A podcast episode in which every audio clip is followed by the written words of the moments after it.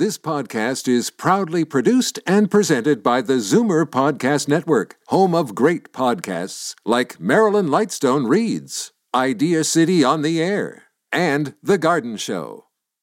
You're listening to an exclusive podcast of Avoid Probate with Jason Laidler, heard every Sunday at 8 a.m. on Zoomer Radio.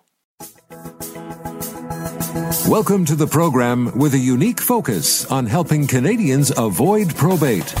The one thing everyone should know about probate is that it's not inevitable. With some planning and good advice, you can avoid the exhausting, expensive, and time consuming probate process and have your affairs settled quickly and privately. Speaking of good advice, here are your hosts of Avoid Probate.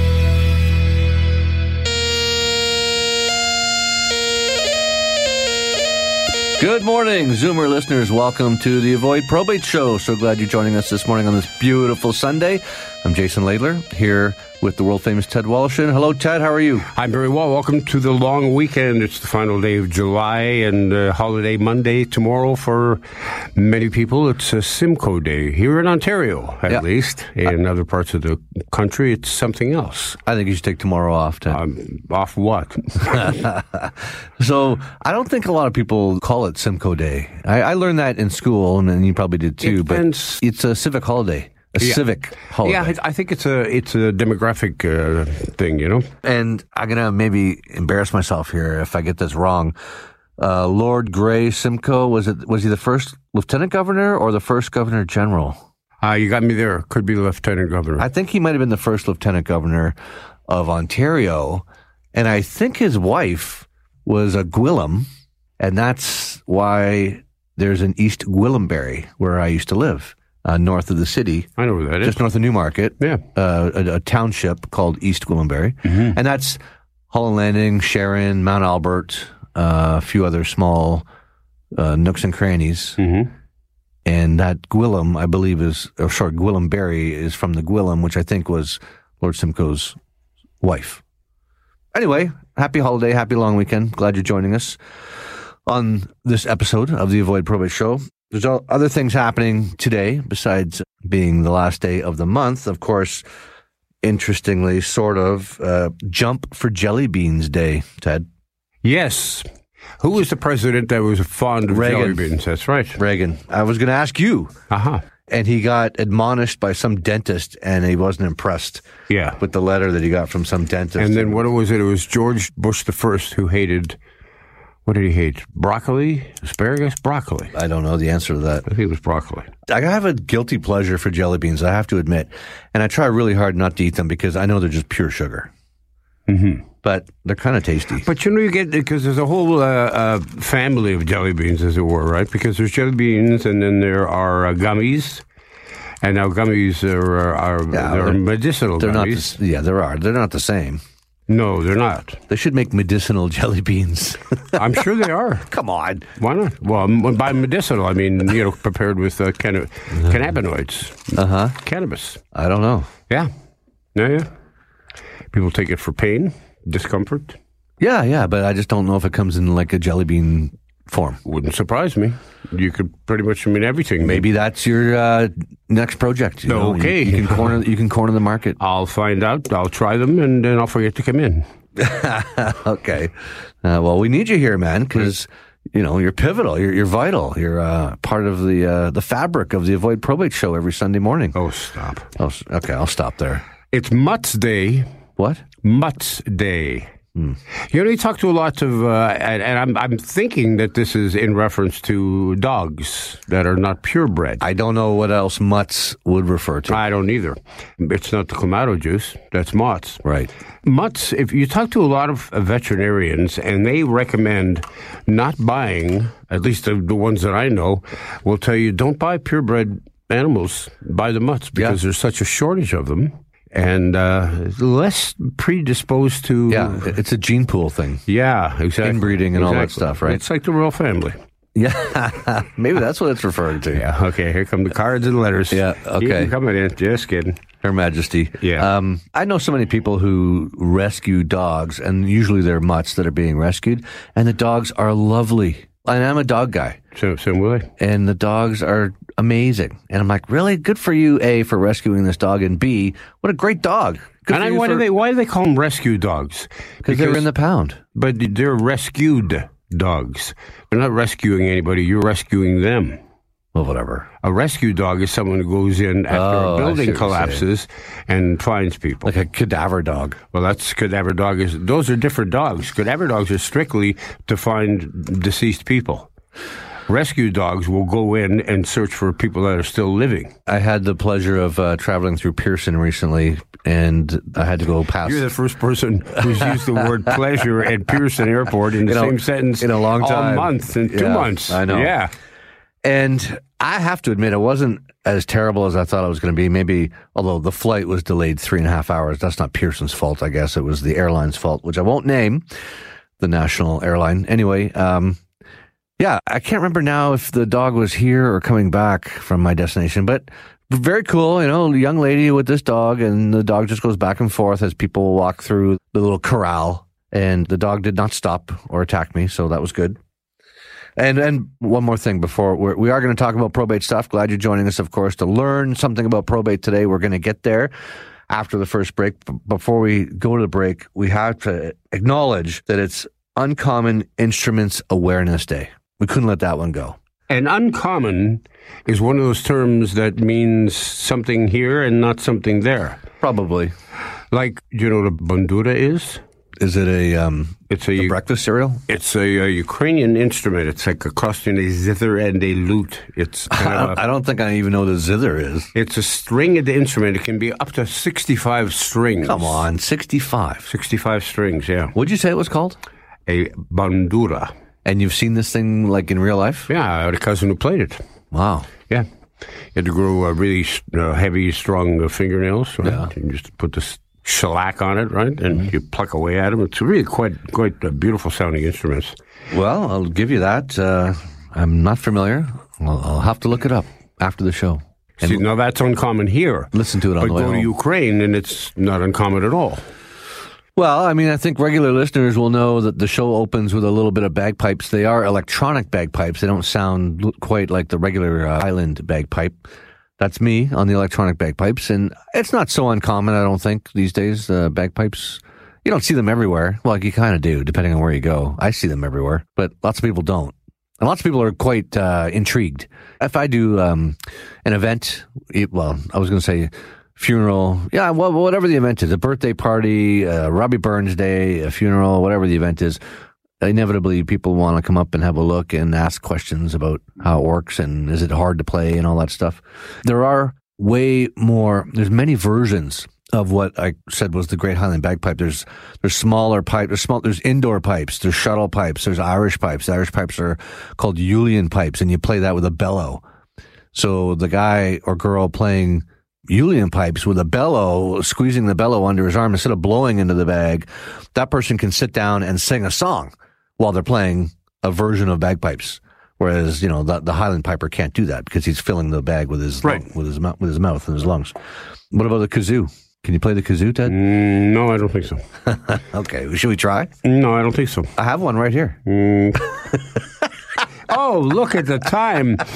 I think we need to take a break. We're going to come back. We're going to introduce you to uh, episode number Oh, yes. one of Solving the Probate Puzzle Yes. with Debbie Stanley. So excited! Yeah, and we introduced the concept to you last week, and then uh, Yep. today begins episode number one. So stay with us for that and more as the Avoid Probate Show continues. Learn more about avoiding probate at avoidprobate.ca or call 1 844 667 7628. Back with more Avoid Probate after this. Avoid problems you didn't know you had. Avoidprobate.ca. Avoid all that red tape. Avoidprobate.ca. Avoid high fees. Avoidprobate.ca. Avoid a long wait. Avoidprobate.ca. Avoid expensive fines. Avoidprobate.ca. Avoid uncertainty. Avoidprobate.ca. This is Avoid Probate on Zoomer Radio with Jason Laidler of avoidprobate.ca.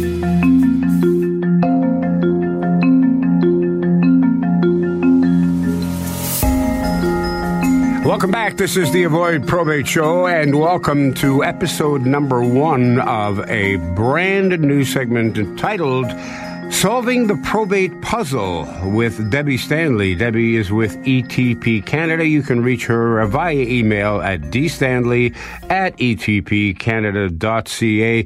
Hello, Debbie. How are you? I'm well. How are you? I'm very excited for this uh, segment. Jason and I have been talking about it. He, he hasn't slept for like three That's weeks. right. It's I'm quite- so excited. quite Glad you're here. We set this up last week. I just want to remind the listeners. Yep. Hopefully, they heard it.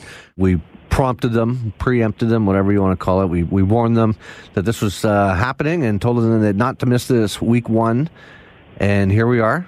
And I'm excited. Hopefully, all the listeners too. yeah. So the idea, very simply, is that you have a case, a uh, client who is in fact now battling the probate demon. As it were. And so we're going to follow that from beginning to end. Whether this thing takes six weeks or 16 months, just to give people an idea, because Jason is here to help you avoid probate. But in many cases, Jason gets calls from people saying, listen, you know, my father died, my grandfather died. Can you help me avoid probate? Well, at that point, it's too late. But there are things you can do to make life easier on yourself and your family as you move forward, which is where you come into play. So what we're doing is we're giving you both scenarios here, avoiding it and then dealing with it if you have not avoided it. So you have a case study. You don't have to tell us who it is. In fact, we don't want to know any names or any banks, uh, anyone, anything in particular. But just in general, what kind of case study were you looking at? Well, we're looking at an estate that you know is actually relatively simple. However, there wasn't proper estate planning put into place. So it actually could have avoided a little bit of probate on this one, and that's why I thought this was a great case for us to go through together. So on paper, relatively simple, but we have to go through the probate process, which made it a bit more complicated. What's the first thing that you have to do when someone contacts you and says, "I have a relative who has, has recently passed. Uh, they have left a sizable sum of money, property, etc." What is it that you do first of all?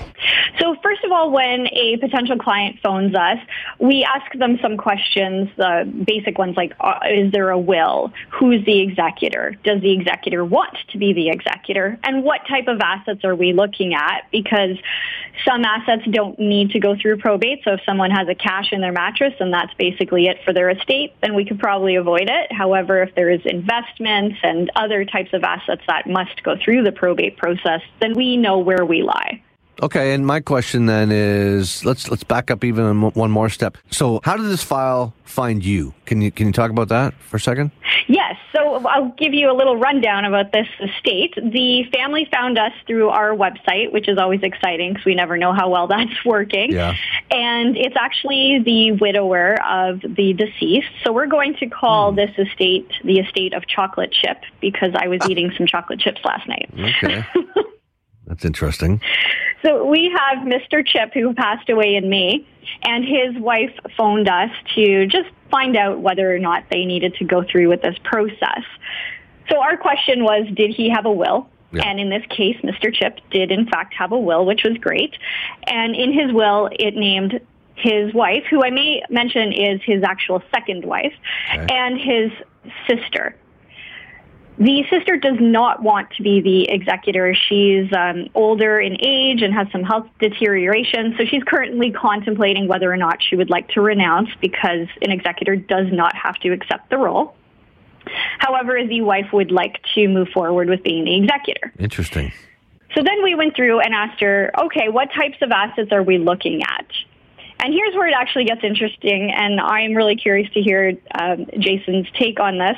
But uh, the deceased, he had a home that was in his name only. He purchased it after the um, first marriage failed, Yep, and yep. it stayed with his name only. And he's owned it actually since 1989. So It's worth about 1.5 million. He then had a non-registered account with about a million in there. And then he had two other non-registered accounts, which he was actually putting money aside for his two children. So had an account for one child, but only in his name, and then had an account for another child, only in his name, but the intention was that he was saving up for these two children. So each one has about 300,000 in there. Well, there's there's so much there already to unpack and comment on. Right? I thought you would like this. Then we have a checking account in his name only with about 10,000 sorry, 20,000 and then personal property, various odds and sods that accumulated to about 10,000. So based on these values, we know okay, there needs to be probate. We have an estate that's worth about $3.1 million. We have an actual real estate property that has to be dealt with and then several million in, in the bank accounts. He had joint assets with his wife, but because it was the second marriage, they were strategic on what they wanted to be passed on to the wife and then what he wanted to go through to his Right. estate for his two children mm-hmm. split with his second wife. So there were no kids between them then. No kids between them. Right. Yes. So if we look at these assets, I mean, there was things that I thought, boy, if there was just even proper planning put in place, as strategic as they were trying to be with their assets, something like having a second will for that property would have saved in probate tax. It would have reduced his estate value to 1.6 million. Or a bare trust. hmm Well, okay, we'll talk about what the solution is and what the solution could have been um, later on in the show.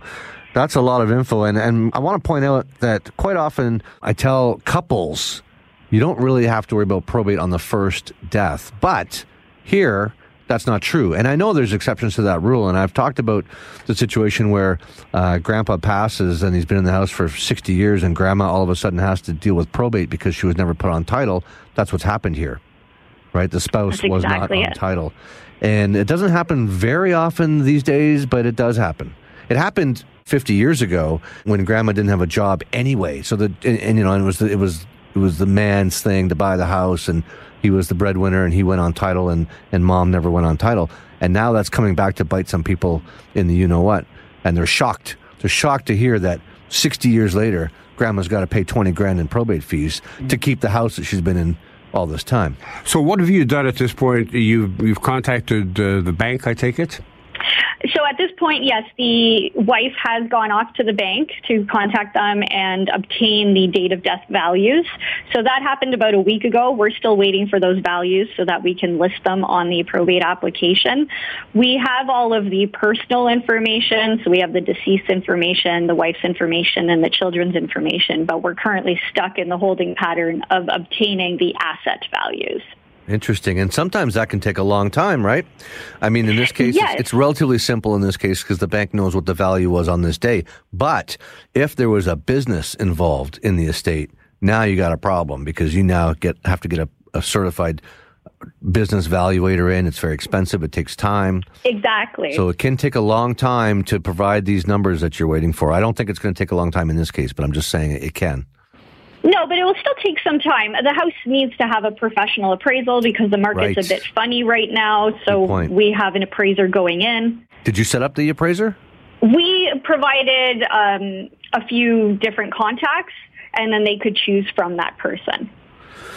Okay. Well, I think maybe we can leave it there. That's a lot of info in week one. I mean, any, what, what do you think? What's your prediction for the next step, which we'll talk about next week? Yeah, so the next steps, providing that we get all of the asset values, would be us putting together all the paperwork and sending it to the family for their review, the wife specifically for her approval, so that we can sign all the documents and submit them to court.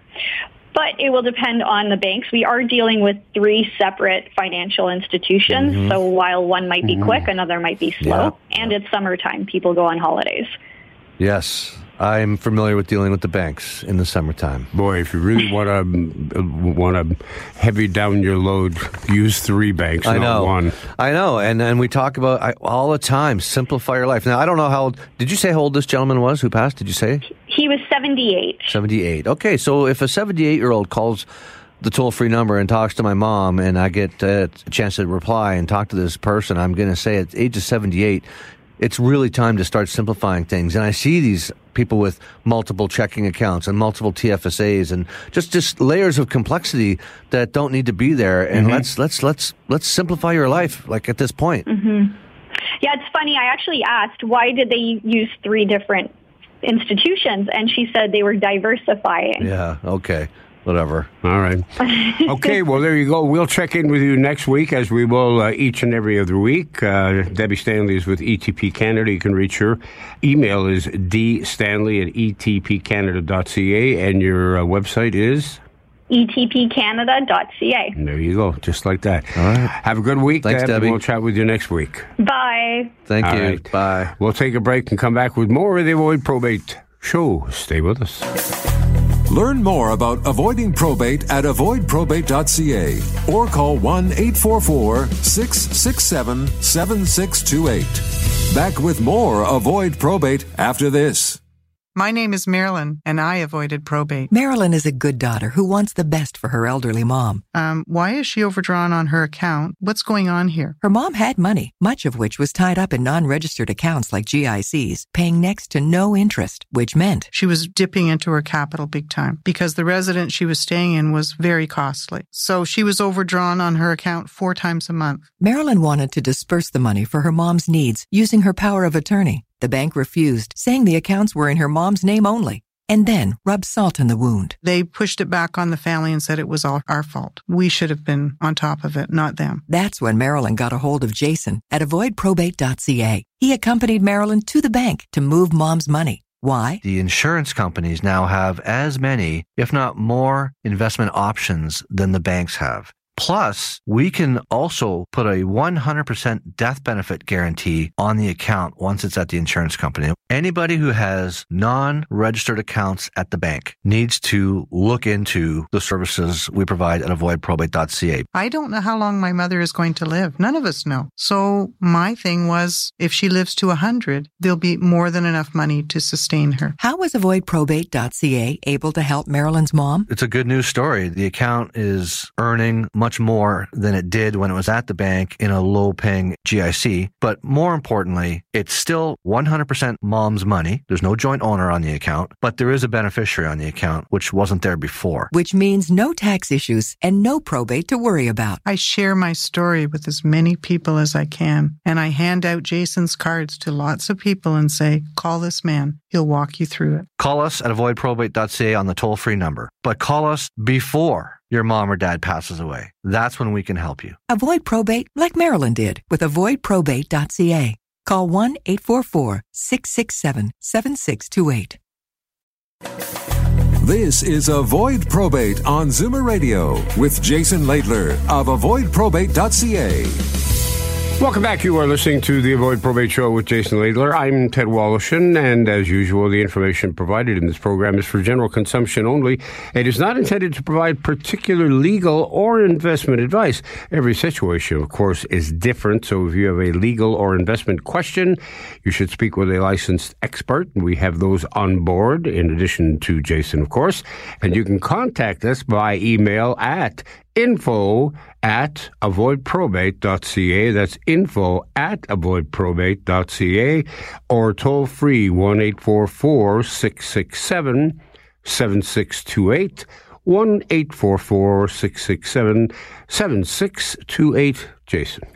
Okay, thanks, Ted. Listen, that was a fantastic uh, week one with Debbie Stanley talking about this new probate file, real life file. I hesitate to say a real life file because he's not really living anymore, but you know what I mean. And I just wanted to follow up on that a little bit because because she mentioned there could have been more planning that was done, and of course that's probably true for most people. But that's what we're here for. We want to provide this solution. It's a unique solution. So many people say, I've never heard of this before. And what I'm talking about is the transfer of assets from the bank or the uh, credit union or wherever, wherever they happen to be over to an insurance company. And why do we do that? Because if we, if this gentleman had done that and transferred, I think she said he had uh, three different non-registered accounts. You cannot put a beneficiary on the non-registered account at the bank. Hence the probate requirement, the probate problem, the probate nightmare. So if we had moved that money and at the age of 78, the transfer cost nothing because it cost nothing as long as you're under the age of 85. We would have moved that over to an insurance, co- and, and we're independent advisors. So we have a selection of insurance companies that we can choose to use. You know, I've got my favorites and I will explain why when we have, if and when we sit down for that no cost consultation, I can explain why I'm recommending this one over this one and this investment option over this investment option, et cetera, et cetera. But the point is, you know, we do the transfer. We want to do the transfer for you. It doesn't cost you anything most of the time. And once it's moved, you he could have named. I think he said he had two. I think I think Debbie said he had two boys. He could have named the boys, you know, 50-50 or whatever. Doesn't have to be 50-50. We hmm. we see situations where it's not 50-50 mm-hmm. for some reason, for good reasons. It's up to you. Well, you could have you could have one child who's um, extremely successful, Yeah. making a million dollars a year, and the other one is making thirty five thousand. Exactly. So whatever whatever the mix is, that's you know we have that conversation as well, and we can set that up. Name the beneficiaries. That's not carved in stone. That can be adjusted if uh, circumstances change. You know, maybe the guy making thirty five grand gets a new job, and now he's making one hundred and thirty five grand. So Yeah. whatever. I mean, if things change, and they do, of course, then we we can change along with the you know the, circ- the change in circumstances. But we want to do that transfer before uh, mom or dad passes away because it's just we can't avoid the probate after the fact, and that's what we're seeing. You know, with this file that Debbie's working on. You know, we could have we could have done that transfer, and I'm not blaming anybody because people don't know that this is an option. The bank is not going to tell you to move your money. I say that all the time. It's the best kept secret in the country. The bank's not going to tell you to move your money their solution to the problem make it joint. They they would say add one of your um, adult sons onto the account. I had a conversation just yesterday with somebody about this very t- it happens all the time. The gentleman said well i've got in fact he had two sons. And he was asking me about adding the sons onto the account and i said no i don't like it. He's like well why not? It will avoid the probate. I said that's true. It will avoid the probate but we there's a better way to do it because if we do the transfer, and this gentleman was also under the age of 85, so it's not going to cost him anything either. We move the money over to the uh, insurance company, add the boys as beneficiaries. Let's again assume it's 50 50 or whatever. That avoids the probate, and it also avoids what I described to him as taxation, potential taxation complications, because now there's three owners of the account instead of just one. It avoids ownership challenges, potentially. I don't want to get into that right now, but we could talk about it another day. And it avoids, you know, mainly, more importantly, maybe than anything else, it, it avoids what I call exposure and third party exposure. So you add two sons to the account. Okay, well, what's the credit rating like? What's their status? Are they is anybody being sued? What's their marital status like? It's not just the sons that you're adding exposure from; it's their spouses as well. And I asked him if they had spouses. He said, "Yeah." So, you know, if if the marriage ends, that money's on the table, and it's not necessary. If the goal is just to avoid the probate, okay, we can do that. Just we'll just do the transfer over to the insurance company and name them as beneficiaries solve the problem. If the goal is to have them on the account so they can help mom or dad manage the money if and when mom and dad need help managing things, well, again, that's what power of attorney is for. And he said, well, we already have power of attorney. I'm like, okay, I kind of, I'm kind of making a mailbag item here, but you know, I just wanted to make the point in light of, uh, you know, as follow up to what Debbie just reported to us, which I thought was fantastic. And I'm so excited. I'm so looking forward to how this uh, file plays out over time and it's going to take time. It's, I think she said, I think you said something about six weeks. And I'm like, no, that, there's no way. No, no, I said it could take six weeks, it could take 16 months. Right, right. And, and the, it, the point's a good point. There's just, you know, I'll take that bet that it's going to be a lot longer than six weeks. That's for sure. And I think it's probably going to be closer to 16 months, but we'll see. Mm-hmm. And it's unique content that we're doing here on the Avoid Probate Show. Sunday morning, AM 740, Zoomer Radio. Glad you're joining us. If you're just joining us, hopefully you'll become a regular listener. We are talking about probate stuff, in particular, how to avoid the probate stuff, because there's a way to avoid it. And she mentioned the second will, which of course is an option. And I mentioned the Bare Trust, B A R E. The Bare Trust is a, is a, effective way of avoiding the probate on property, whether it's the condo, you know, a bungalow, the cottage, or both, or all of the above, a commercial property, any real estate. We can use this thing called a bare trust to avoid the probate on the real estate. It doesn't affect your control. It doesn't affect your ability to sell the property. You know, mom or dad, they're not giving up control by putting the property in a bare trust. They're just avoiding the probate. It's got nothing to do with Revenue Canada and how the property is taxed by CRA. It doesn't change anything. And if, just to, you know, having said that, if it's your principal residence, it's tax free. So it remains tax free. For now, there are rumors that uh, the prime minister might want to fiddle around with that uh, current situation, but they're just rumors. Nothing official has come down the pipe yet. Scary though, scary to think that uh, you know the one, the main tax-free asset may one day not be tax-free. I hope we don't see that day. I don't think it would be popular politically. We don't do politics here on the Avoid Probate show, but I do not, I don't think it would be popular. How could it be? You know, a new tax on your house? It's not going to be popular. It may never happen. It may never happen. I'm just telling you that there are rumors. You know, COVID was expensive. We're not supposed to talk about COVID either, but here I'm breaking all the rules. No, but it's but it's these are these are realities. These are these are the things that that that, that move metrics, right? Yeah, exactly. So we'll see what happens. But you know, the house. I, I, say the house. I shouldn't say the house. Your principal residence. Again, whether it's a house, a condo, whatever it is, even a trailer can count. Sure. It's legit. I mean, if you live there, it's legit, and it's a principal residence. And if you're on the title and you own it, then whatever the gain is, regardless of the size of the gain and how long you've been there for, right now that's a tax-free gain. And there's only one other place to get a tax-free gain, which is the TFSA. And the TFSA is capped, right? There's, it's reg, it's heavily, heavily regulated because it's a tax-free gain. And it's not going up the rate uh, that uh, homes were. That's true. Right. I mean, six thousand uh, dollars for 2022. The new contribution room for the TFSA was six thousand bucks. All right. Well, six thousand bucks is six thousand bucks, and you just you know you add it up every year, and it's not use it or lose it. We've, we've talked about this. If you've never opened a TFSA before, you still have all that unused room. I think this is the ninth year. It might be the tenth. I stand to be corrected on that. It's ninth or tenth year since the TFSA has been introduced, and the contribution annual contribution amounts have changed drastically over that period of time. Uh, I think it was 10,000 and change for one or two years. And that got uh, clawed back to the 6,000 that we're at now. And it's a, that's a, it's a decision by the, the federal government. They will say before the year's over, I imagine what next year's contribution limit will be. It will go up. It has to, I mean, at least go up with inflation over time, I would think. Anyway, it's 6000 bucks today. If you've never opened a plan, we can do that for you. We don't just deal with the non-registered stuff here at avoidprobate.ca. We often are moving registered money. The TFSA is a form of a registered account.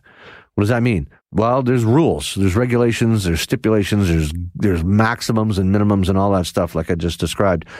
It's registered with the government. The government knows if you have overcontributed. And I just read an article actually, interestingly, a lot of Canadians are still struggling with overcontributions. They're still confused with how the overcontribution thing works. I guess I might as well finish the thought here and just explain that if you if you had 50 grand in your TFSA today, you can take it out. It's not locked in. It's your money. You can take it out. But you can't replace the 50 grand until the calendar year changes. As soon as the calendar year changes, that 50 grand of room becomes available again but a lot of people are ta- making withdrawals and re- replenishing the plan before the calendar year changes, and that's getting them in, getting them into hot water. The penalties are steep, and and CRA still is cracking down on this stuff. And it's, it's hard for people to understand how these rules work. It's rel- because it's relatively new. The RSP, the RSP has been around since 1957. Most people have figured out how the RSP works, especially if you're a certain age. You know, our our clients most of our clients don't even aren't even eligible for RSPs anymore because at 71 you've got to change it from an RSP to something else, and usually that's a RRIF. Doesn't have to be, but usually it is. So most people are familiar with how the RSP works. Not everybody. I still meet people on a regular basis who don't understand how the RSP works, and and a question I get on a regular basis is, well, what should I do? Should I make a TFSA contribution or an RSP contribution? assuming you're under the age of 71 and you can still make an RSP contribution, that's a common question. Uh, well, that's a good question. Uh, it just totally depends on your situation. We can uh, we can assess that. How do we assess that? We provide no cost consultations. I wanted to talk about this today. We've had a couple of questions and a couple of calls. You know, can we can I have a meeting? I want more information. What's it going to cost me? The consultations are free of charge. And I kind of hate to say it because it's not like we don't we're not providing value when we have these meetings. We are providing value. We're answering a lot of questions in about a 45 minute time frame, give or take a few minutes, depending on the complexity of the of the situation. They're all different, of course, and that's why you should book a consultation because they are all different. And it's not a cookie cutter thing, and you know, it's not one. What's the expression? One stroke applies to all, or something. It's, it's not like that. Mm-hmm. Right? It's very individual. So we're happy to do that. We're happy to travel to your place. We have been traveling. Another call from Listowel. I don't know. Hello, Listowel listeners, man. Like you guys are awesome. I can't believe how many um, calls we're getting from Listowel and and west of Listowel. I had to get, I had to get the map out because I, I had an idea where it is. The home of Corey Conners. Yeah, you said that last time. I Probably the the hottest uh, pro golfer in Canada right now. Okay, I'll take your word for that. That's, Why would I lie at this point in our relationship? I I don't know. It's a good question. Okay, listen. Um, kind of went off on a tangent there. I've got a few other uh, bits and pieces, some other information I want to share. We're going to talk about FINTRAC. What's FINTRAC? Have you ever heard of FINTRAC? No. Okay, good. That means probably most of the listeners haven't heard about it either, but it's a big deal, and it's part of the uh, consultation process that I was just talking about a minute ago. So that's why I wanted to bring it up because it does come up in the consultation. I'll explain more about that, and if I've got time, the other thing I'm going to talk about is the Ontario photo card. You know what that is? Yep. The purple card. Do you have one? I don't need it. I have um, ID. I have other. You ID. have other ID. Okay. I have a OHIP and uh, and I have a driver's license. Okay, that's right. You're still driving, right? Mm-hmm. Well, they haven't uh, taken that away from you yet. No They reason. haven't seen you driving lately. I'm fine. No problem. No wants, no warrants. Stay off the sidewalks in Mississauga. I'm cool. okay, we'll be right back after this. Learn more about avoiding probate at avoidprobate.ca or call 1 844 667 7628. Back with more Avoid Probate after this. Avoid problems you didn't know you had. Avoidprobate.ca. Avoid all that red tape. Avoidprobate.ca. Avoid high fees. Avoidprobate.ca. Avoid a long wait. Avoidprobate.ca. Avoid expensive fines. Avoidprobate.ca. Avoid uncertainty. Avoidprobate.ca. This is Avoid Probate on Zoomer Radio with Jason Laidler of avoidprobate.ca. And good morning once again. Welcome back. It is is the Avoid Probate Show with Ted Woloshyn and Jason Laidler, and we invite you to join us on our website. That's where we live. Ton- Tiny rooms in the back. It's avoidprobate.ca. Triple W, of course. Dot avoid. Pro- Although nowadays I think you can just go avoidprobate.ca and you For sure. Yep. There is a free probate calculator. You can play with that and give an idea of how much probate you might be paying on your estate. And also, there's a link which takes you back to previous programs as well. And as usual, you can call us at 1 844 667 7628 or email info at avoidprobate.ca. So, Ted, uh, just before the break, we were talking about Listowel, right? Yes. And Kelly uh, spoke to me in my headphones and, and mentioned that apparently it's the location of that uh, show Letterkenny. Is it Mhm. Letterkenny? Letter Kenny. Yeah. Have you seen it? Yes, very, very funny, funny show. And now there's a a, a sequel to it called Shoresy, And which which I have not seen. It's about a hockey player, and that's Yeah. that's shot in Sudbury, I believe. Really? Yeah, And have you watched the uh, spinoff? yeah. Okay, it's worth watching. Yes, it is. It's very funny. Really? Yes. Okay. Very funny. All right. Well, that's good to know. So, Be, lots- be warned, though, the content is a little on the blue side. on the blue side. Yes. Okay. Okay, well, let's move on a little bit here. I mentioned FINTRAC. FINTRAC is uh, obviously an acronym. It's not a real word. Stands for, it's a mouthful. Here we go. Financial Transactions and Reports Analysis Center of Canada. One more time, just for fun. Financial Transactions and Reports Analysis Center of Canada. No wonder they've shortened it to FINTRAC. And well, I'll just read the blurb. I got it off the FINTRAC website. It says the financial transactions, and there's a reason I'm doing this. I'll come back to that in a second. The Financial Transactions and Reports Analysis Center of Canada, FINTRAC, is Canada's financial intelligence unit. Its mandate is to facilitate the detection, prevention, and deterrence of money laundering and the financing of terrorist activities while ensuring the protection of personal information under its control. Okay, that's a mouthful, but it's basically what I tell people is it's an anti-money laundering form. So if we're going to move some money from the bank over to the insurance company, the government, the uh, intelligence people want to make sure that we're not moving this money for Ted Woloshyn because he's it's part of his financing uh, terrorism activities. and so there's a FINTRAC form that I need people to complete and it's part of it's part of the process, it's part of the consultation. I have to do it or or I'm in trouble. And so of course, you know, I provide the proper forms and and the form mainly just asks if you have connections to the United States, if you pay US taxes at all or if you're connected to uh, if you have citizenship other than U.S. or Canada, and then it dives deeper into your political connections. And there are several questions about your your political affiliations. Not not not so much like what party did you vote for? It's not like that. The question is, is anybody in your immediate family, you know, a mayor, an MP, a politician, or whatever, of any kind anywhere on the planet? So they want to just check for the politics of of you. Not again, not who you voted for in the last uh, provincial election. That's not that's not a question, obviously, on the form. But they do want to know if you have affiliations with people who are in politics, and if you have you know res- residency or tax status other than other than Canada. Mm-hmm. So that's what FINTRAC does. And you know, money laundering is a big deal. Um, they say it's got a lot to do with the recent uh, property value spikes, you know, the increasing cost of, of housing. It's one way money launderers, I should say, well, terrorists or money launderers, one of the ways they can launder their money. And laundering money, by the way, in case you're not clear, takes proceeds of crime and makes them legit, sort of, right? So you've got money that, that you earned, well, not earned.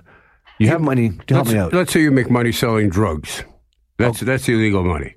Now you take that money and you go buy a house, right? Which is a legal purchase, right? But Thank that you. money, that dirty money, has now flowed into a bank, right? So now they're holding on to the dirty money. So you have now laundered that money.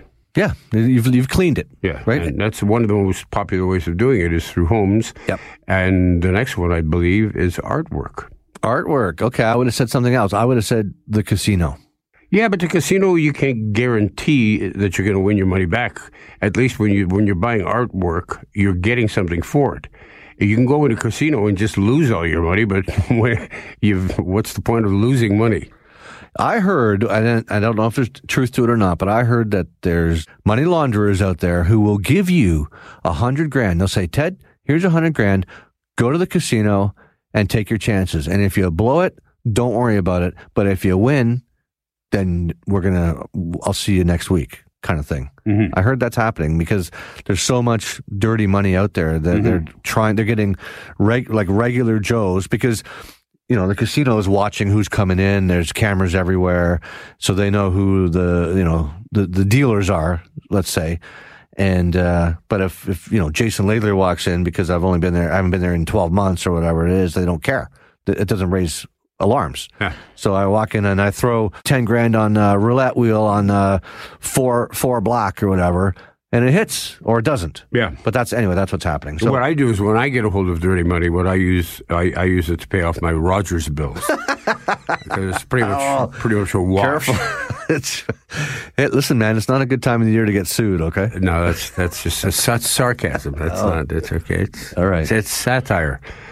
Not not really meant to be anything but satire. I, I'm happy to say I was unaffected. So neither I wasn't either. I was unaffected. Actually, that's not true. Everybody was affected in one way or another because if you use a, a, a debit card, uh-huh. you couldn't use the debit card.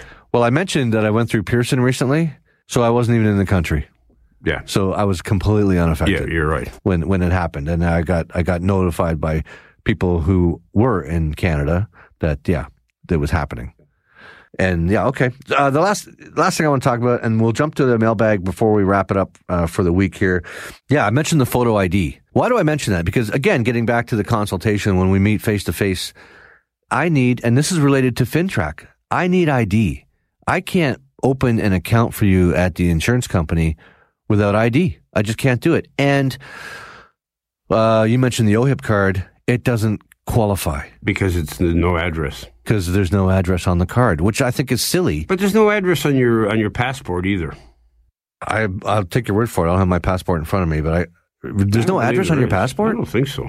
I think. Well, you put not, an address, not an actual address, street. but when you apply for a passport, you give them your address. well, sure. When you apply for your OHIP card, you give them an address too, Yeah, because that's how you get it. yeah, comes in the mail. so So okay. Anyway, that's the government. It's something that we are having to deal with because I'll get, tell you a real, maybe it's a mailbag story here. You know, meeting uh, recently a lovely young lady uh, in her seventies. Um, that's young compared to her dad, who's who's ninety, and he's got no valid photo government ID. In other words, he hasn't driven in ten years. The driver's license is expired, and the passport is expired. So what else is there? There's a health card. I can't take it. They won't let us take it. They let us take it in the height of COVID when like everything was shut down right, right. because people's IDs were expiring left, right, and center and you couldn't renew them. But now he just has to go to uh, like Service Ontario and get his picture taken. That's right. But he's not very mobile. And the daughter said to me, he's not going to be happy having to go to Service Ontario. I said, I think you can get it online. You cannot. I wanted to share that little tidbit with the listeners as well. You can't, you can renew it online, but you can't apply for it online. And I don't understand why. Maybe it's a photo thing. It's so you you the reason you have to go to Service Ontario is because you need to get your picture taken. Is that what you're saying? No, I'm not saying that because when I updated my passport recently, they're now letting you submit selfies. So you can take your phone and take your own picture. Right. And if it qualifies, like it meets the criteria for size and image and background and all that stuff, you submit that for your application, they'll take it online. So then why do you have to go to get your uh, uh, So what I saw when I was doing this research was they do need some form of ID and they're saying bring in a birth certificate. It's not photo ID, but bring your birth certificate and we will use that to get you an Ontario photo card. Okay, so I said to the lady, I said, I'm talking about the 90 year old man. I said, where, where was your dad born? Former Yugoslavia, 1933. Like, all right, forget it, man. Yeah. Like, it's, it's not, that's not going to work. Nope. I mean, an Ontario birth certificate, maybe. With respect to people from Yugoslavia, I'm No, no, it's not. It's just it's a reflection of the government in, in the way that they kept or didn't keep records. yeah. So it's a problem. It this is a problem. This man has some money. It's going to be probated if we don't move it. And I said to the lady who is an only child, it's important to understand this lady is an only child.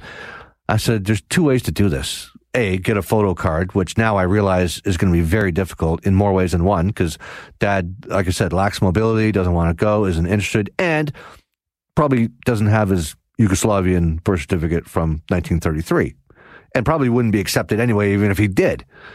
I don't know for sure on that. Or plan B, we put the money in your name. You get dad to write a check to you.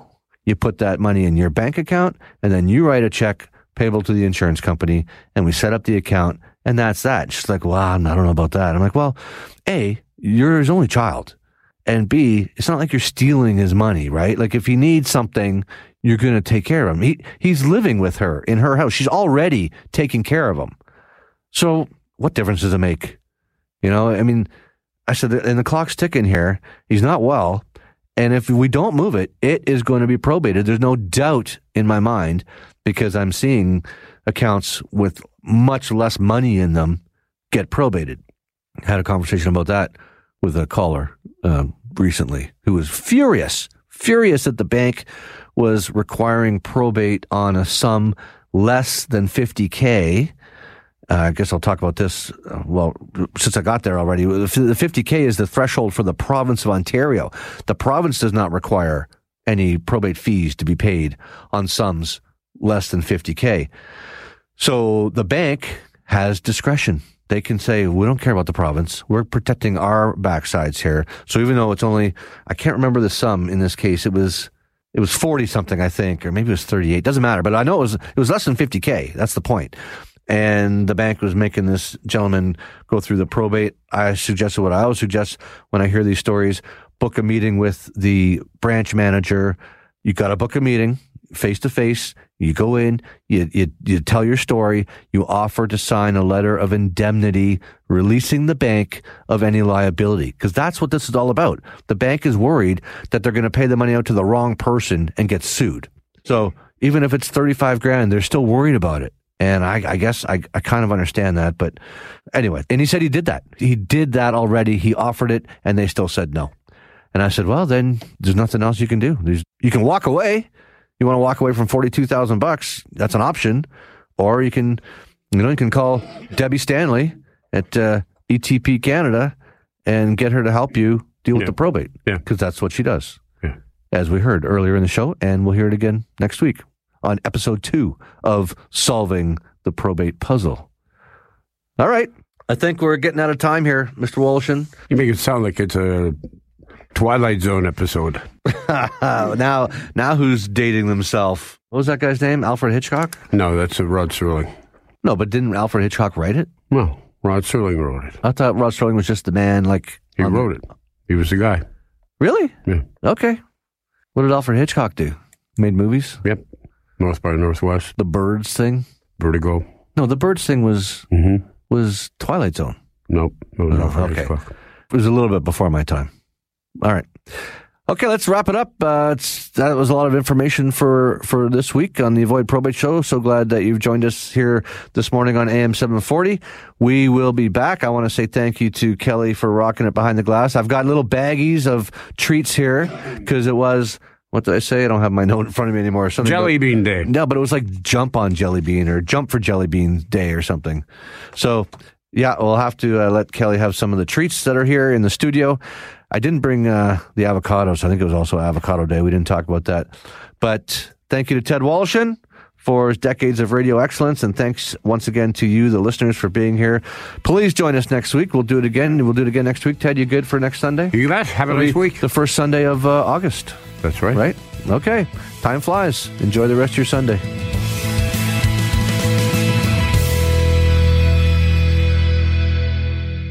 You've been listening to an exclusive podcast of Avoid Probate with Jason Laidler, heard every Sunday at 8 a.m. on Zoomer Radio.